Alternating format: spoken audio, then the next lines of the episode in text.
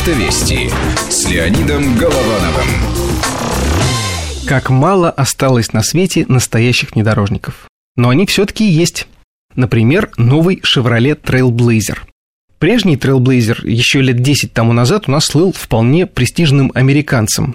Мне нравилась его внешность, нравился солидный интерьер с массой кнопок. Меня не раздражала, в общем-то, ленивая такая типичная американская управляемость, зато радовал мощный шестицилиндровый мотор, рядный, кстати. И проходимость была, дай боже. Но новый Trailblazer совсем другое дело. Какой-то он кургузый, нескладный, пластик в салоне просто кошмар, детальки люфтят под рукой.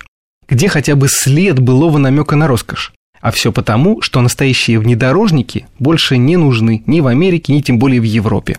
А вот в России, в Таиланде, в Бразилии именно для них, для стран, где еще осталось бездорожье, и сделан новый Trailblazer. Причем на основе утилитарного пикапа Chevrolet Colorado, сделанного, в свою очередь, на базе очень популярного в Юго-Восточной Азии пикапа Isuzu D-Max.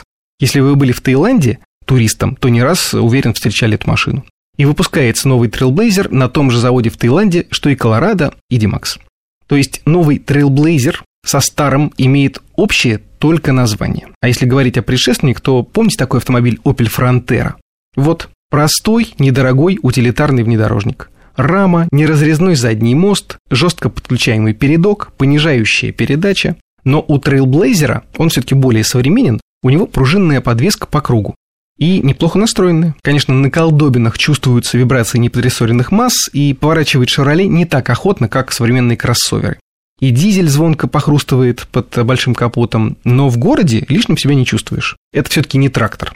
Дизель, кстати, мощный и с итальянскими корнями. Он разработан фирмой VM Motori. Шестиступенчатый автомат потупливает, но не сильно. Педаль тормоза тугая, но привыкнуть можно. А на бездорожье Trailblazer прямо удивляет. Неплохо едет. Ведь в заднем мосту у него стоит уникальный самоблокирующийся дифференциал Eaton M Locker американского производства, который автоматически зажимает фрикционы при пробуксовке одного из колес. И получается, слушайте, настоящий вездеход. Причем семиместный. Всей компании, представляете, на рыбалку, на охоту. Таких машин за такие деньги, от полутора миллионов рублей до миллиона восьмисот тысяч, на нашем рынке, получается, нет. На кроссоверах в настоящую грязь не сунешься. Mitsubishi Pajero и Pajero Sport хороши, но оба пятиместные, а все остальное дороже. Так что если нужно всемиром помесить грязь на новом автомобиле, то придется мириться и с дешевым пластиком, и с нескладной внешностью. Впрочем, нам, стайцами и бразильцами, не привыкать. Автовести с Леонидом Головановым.